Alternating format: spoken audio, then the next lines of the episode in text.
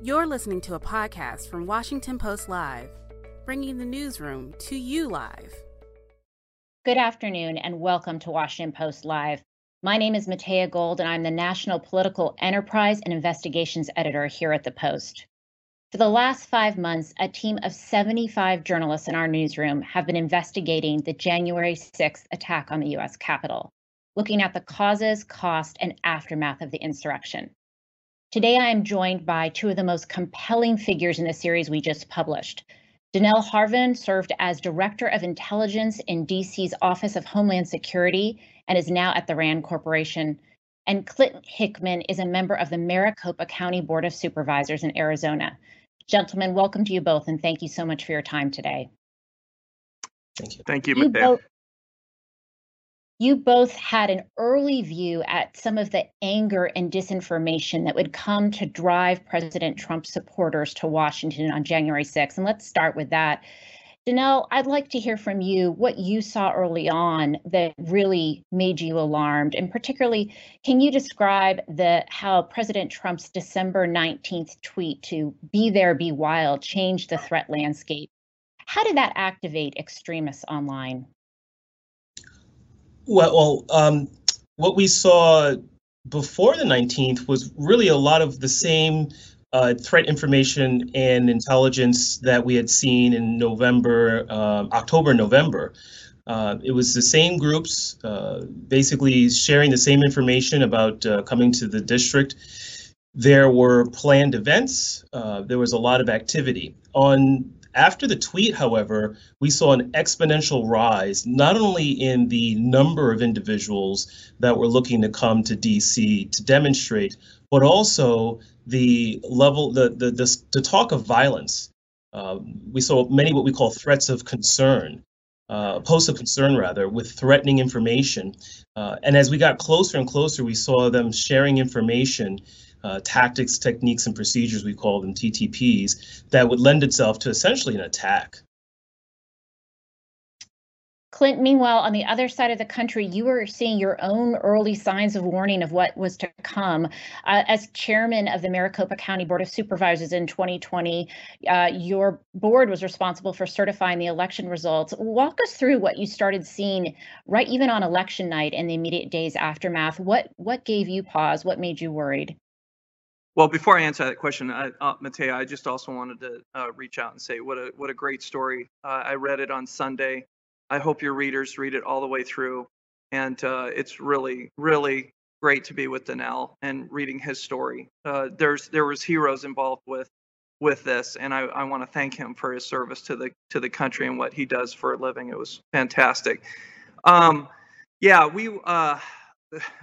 The election day uh, the issue started that that night. I was i started to get some phone calls even while i was watching election returns. Um, the maricopa county went to a different format uh, with their balloting style and we started seeing uh, some some just educational uh, questions being asked about that uh, and then and then it went into full-fledged uh, fury that night directly after um, Fox Fox News announced the winner so early, which was was kind of shocking to me. It still is.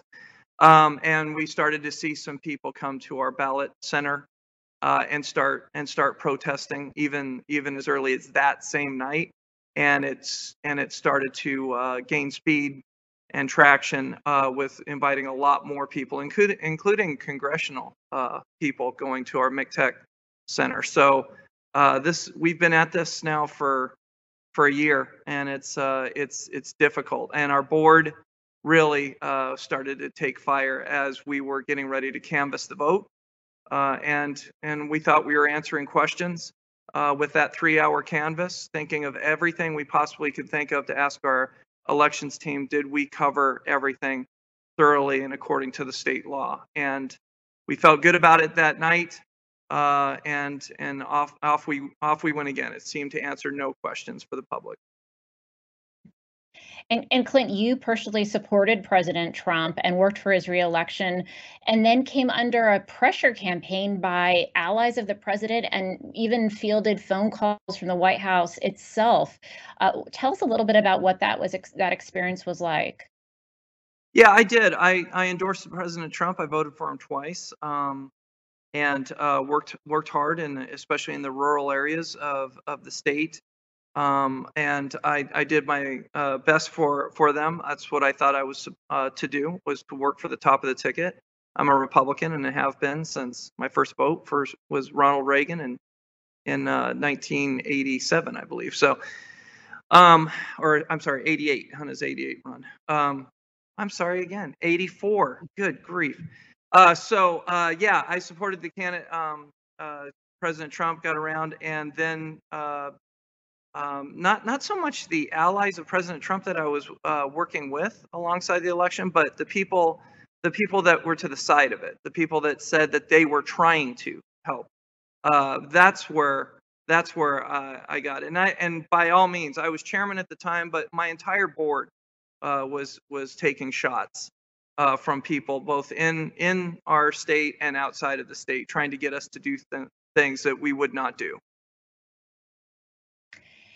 And Donell, we describe a, a pretty dramatic scene in uh, part one of the series on December 30th when a young analyst in your office presents to you the worst case scenarios of what he thinks could happen on January 6th.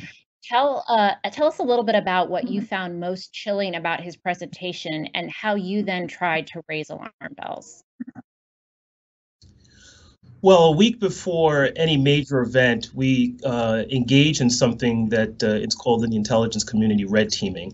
Uh, that's when you sit down, you look at all your assumptions, and we have someone in the in the team that challenges your assumptions and gives you a scenario that's quite difficult. In this particular case, our lead analyst, who one is, was one of our junior analysts, keep in mind because we had thought that this event would be like the other events we had seen before up until December um, 19th.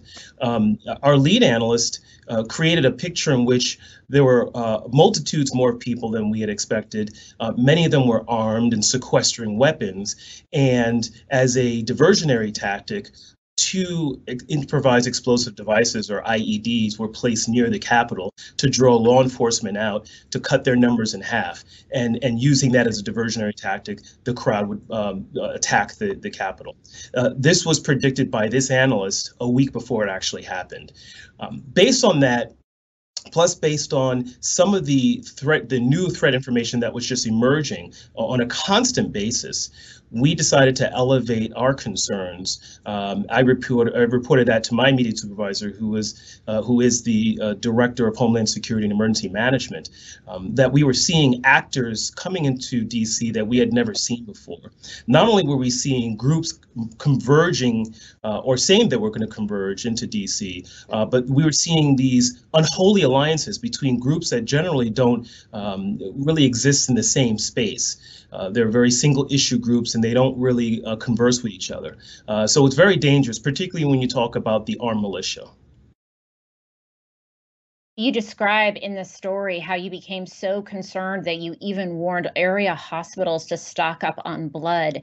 Tell us a little bit about how personally concerned you were headed into this day. I mean, was this keeping you up at night? It was actually it was it was keeping me up at night. Um, so much so that I, I reached out to Mike Sena, who, who's um, quoted in, in, the in the piece. Uh, he's my counterpart and and also my mentor um, in this space. Um, so I reached out all the way to California to seek advice on a Saturday after New Year's, and I and I and I remember the conversation vividly. I was in the grocery store and I said, Mike, is it me? Because um, I was relatively new in my position. I was in my position for two years. Am am I overly concerned? For no reason, or is there cause there? And after speaking with Mike very briefly, he he felt that there was concern because he was also seeing that in his jurisdiction, and he suggested we get a few of the fusion centers together um, to have a conversation about it. Uh, it was keeping me up at night on uh, as you as you um, reported on Monday, uh, January 4th. Um, I started calling as many people as we can we can talk to to give briefings, and we put that junior analyst who was our lead analyst in front of everybody. Um, one thing that we didn't report is that we even uh, briefed out the medical examiner's office. Um, so we were talking to the hospitals about preparing for a mass casualty event, and then literally right after we were talking to the medical examiner's office to prepare for a mass fatality event as well. And what about these threats made you feel that this wasn't just sort of business as usual, people online spouting off um, sort of you know claims of what they were going to do. What made you feel that it was serious and this was something that really needed to be uh, responded to with urgency?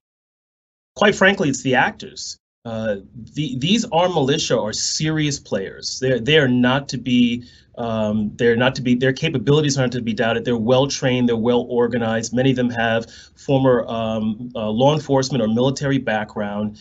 And we once again, these are groups that we had never seen come to the District of Columbia. Uh, we know they're out there, we monitor them, uh, but they're not really our concern because they don't really uh, impact our area of responsibility.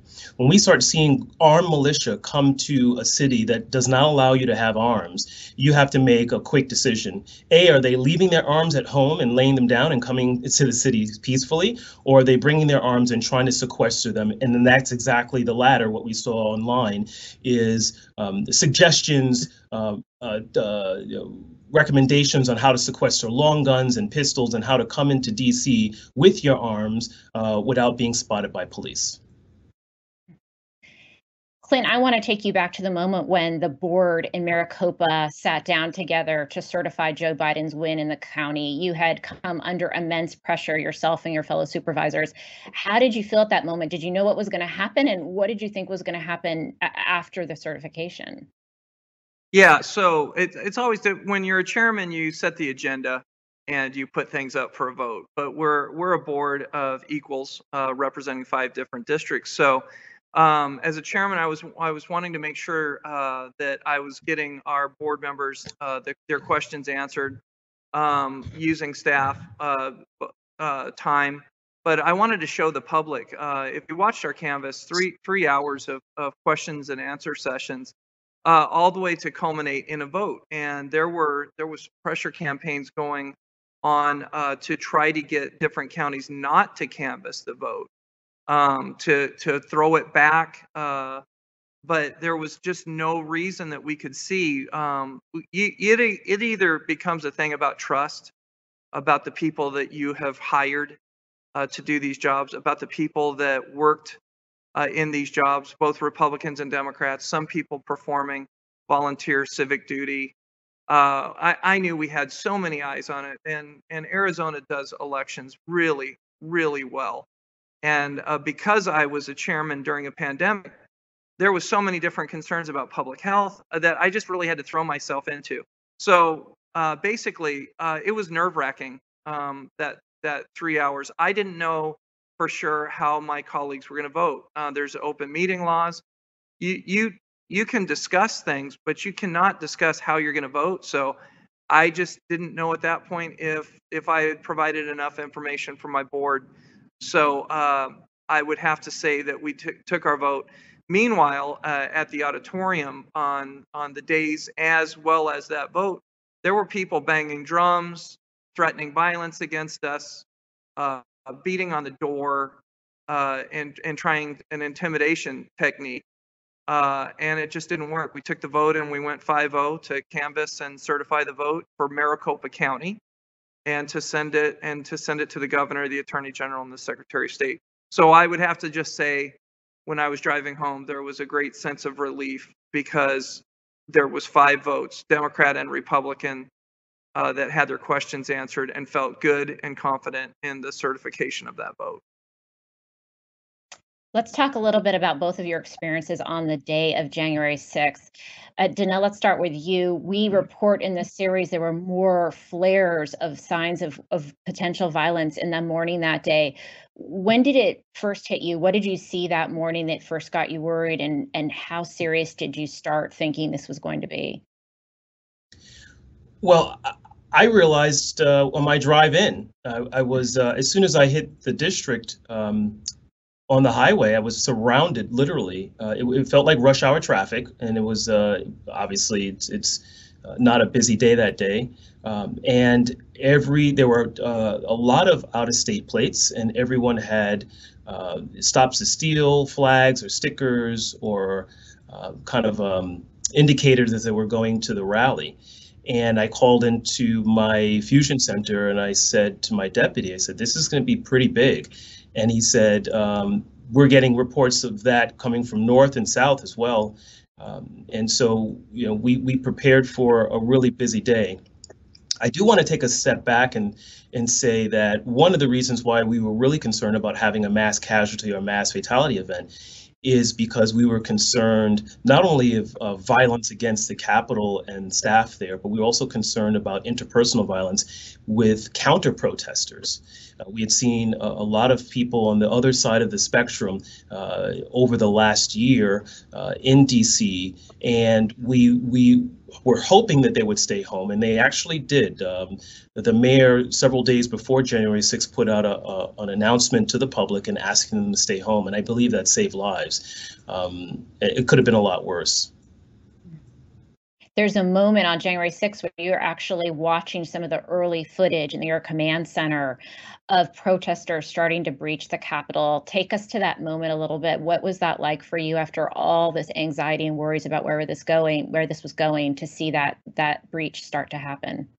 It, it was horrific because we we have the ability to uh, see what's going on uh, before the the uh, cable networks and news networks are able to do that. And so the first thing I did was I reached out to my my uh, Intel staffer that we had embedded there two days before, by the way, uh, into the Capitol with their operation because we figured that things would go bad.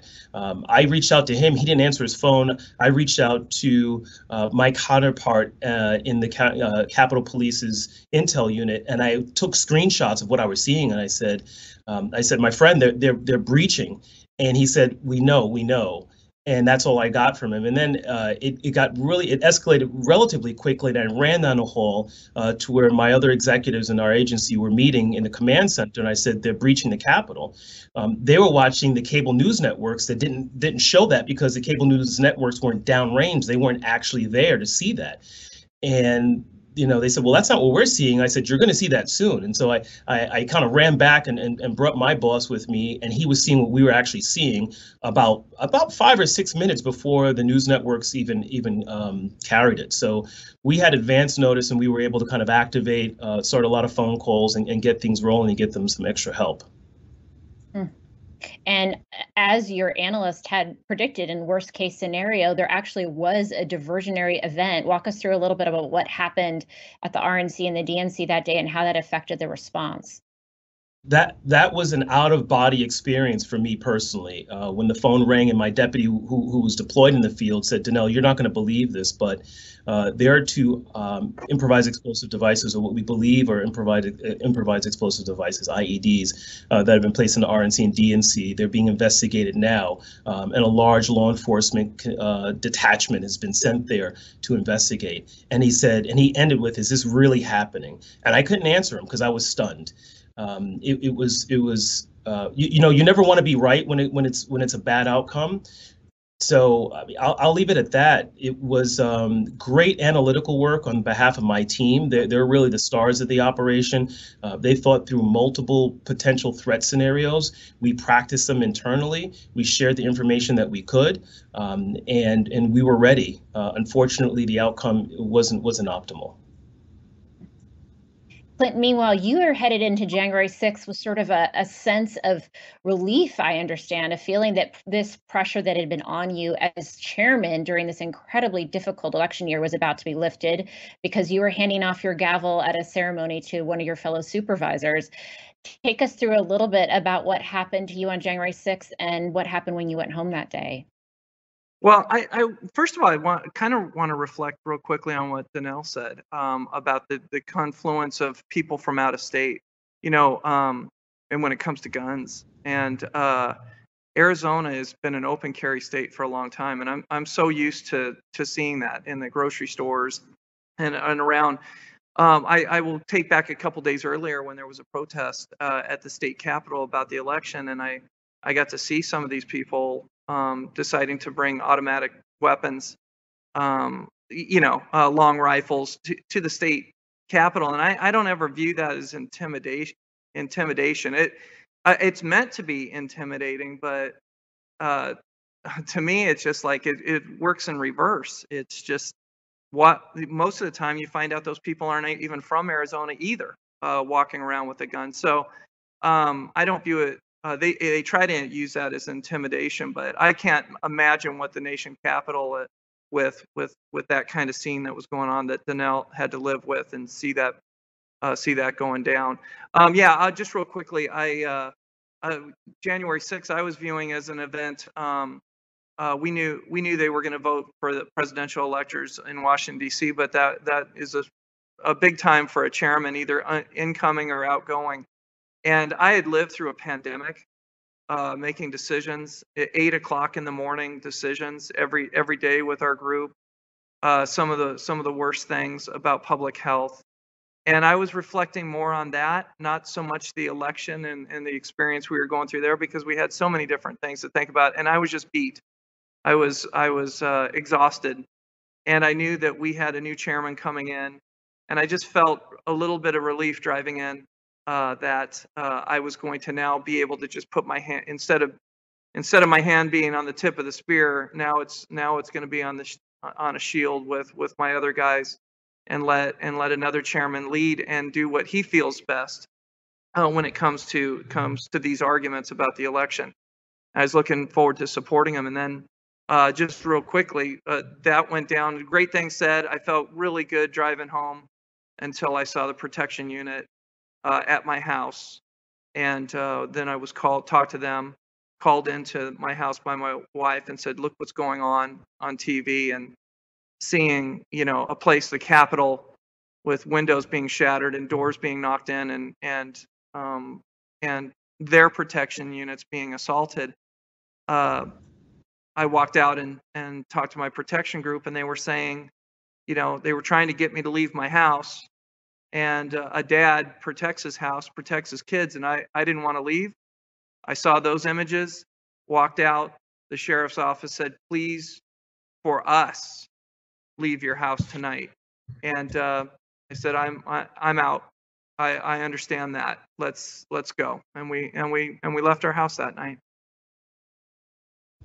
And the threats have not su- subsided uh, in Maricopa County after January 6th. And in many ways, you've been at the center of the storm of the post January 6th attacks on voting after state Republicans uh, forced a ballot review of the vote there in Maricopa County, which of course came up with the same numbers as the official tally that Joe Biden won the county.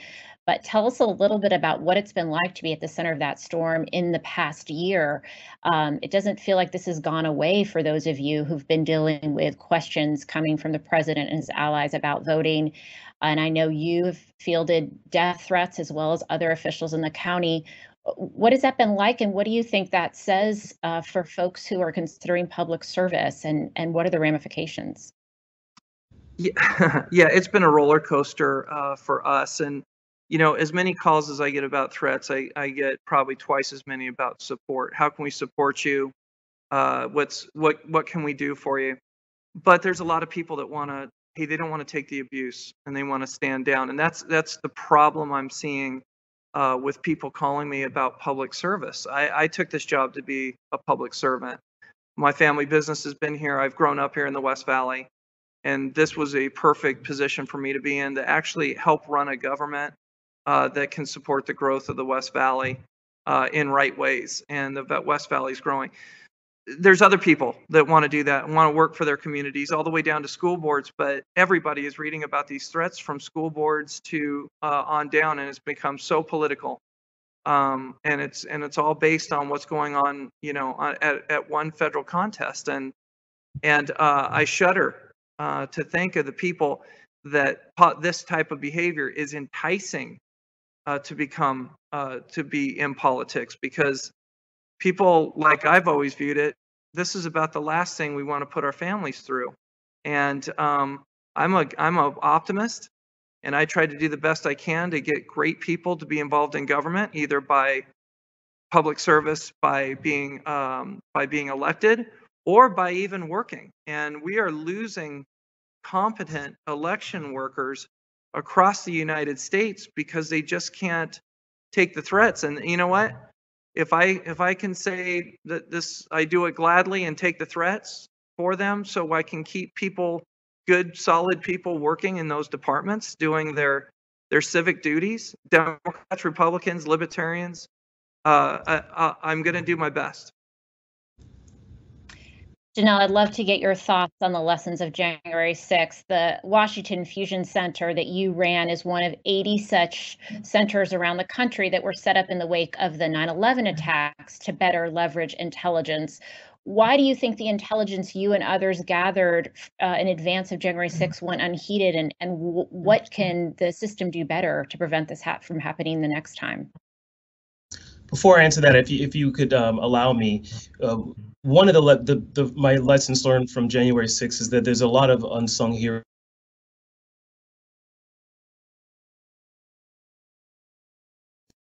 Me uh, compliments, but uh, you know, uh, we're having technical people like. Clint. Go ahead, Donell. Um, so what, one of the lessons that I learned uh, on January 6th is that um, if it weren't for people like Clint, we would not live in a democracy. Uh, you know, people like Clint, uh, civil servants who show up and, and do this very difficult work at, at personal, uh, at, at, at, at, times personal uh, expense uh, to their own safety, really, really define what a democracy is and, um, and, and the rule of law. The network of fusion centers worked. Uh, if you understand the the dynamics of the intelligence enterprise, uh, our job is to collect, analyze, and disseminate information. Uh, very few fusion centers have an operational uh, responsibility, uh, boots on the ground to, to do anything. And so post 9/11, it was important that the state and local government share information, uh, be good um, uh, stakeholders of that information, and and purvey that information to all the, the key players that need to have that. And that's what happened. In fact, it happened in an unprecedented way. And so I'm really proud of the Fusion Center Network. I think it's a great model. I, I think it's underutilized in many places. Um, and I think that what we've seen, not not just you know leading up to January 6th, but what we've seen over the last few years is is really a degradation of public trust in public institutions. And so uh, hopefully we can get to a place that not only intelligence and information is uh, consumed and appreciated, but also uh, science, because uh, a lot of these, these things are wrapped in, in, in one as far as uh, public trust. Clint, in the 60 seconds we have left, I'd love your thoughts. What are the lessons you take away from January 6th? Uh, the lessons I take away from Dan, Dan, uh, Donell, thank you very much for that compliment. And I'm going to extend that out for your words to the thousands of people that are still dealing with this election and the, and the aftermath. So thank you very much. There's a lot of people working hard uh, still in these categories. In fact, it's election day for off year election today here in, in Arizona, and our recorder and our group is, is working on that. Um, so I want to, uh, I think uh, the lessons to me is uh, watching people breach the Capitol uh, and I was there at the Capitol one year before with my family, walking in those hallowed halls and um, and thinking of all the great people that have walked those halls uh, and had the opportunity. It, it's to me, it's almost like people decided to break into a church, and um, and and the church is is the American democracy that they broke into. I I would just wish that people still get that innate feeling that they had watching the, these scenes. Their, their stories might change in their head right now, but we need to become Americans again. We are Americans first. Um, I never walk up to cocktail parties and ask what party people are from. Um, I know they're Americans, uh, and we need to we need to reach deep into our core again and say, hey, you know what? It's time to it's time to become one again. And I I have a I have a son that's 16 and, a, and another that's 14. I don't I don't want to send my son off to war to fight some foreign enemy to feel like an American again, and I damn sure don't want him fighting fellow Americans to prove just how American he is. It's just not the way to go. So let's let's get back to being American again.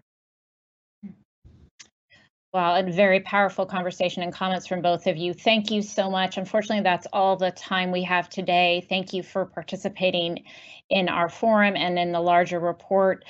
I'm Matea Gold. As always, thank you for watching. To read our full investigation about the January 6th attack on the Capitol, please go to WashingtonPost.com. Thanks so much for watching. Thanks for listening. For more information on our upcoming programs, go to WashingtonPostLive.com.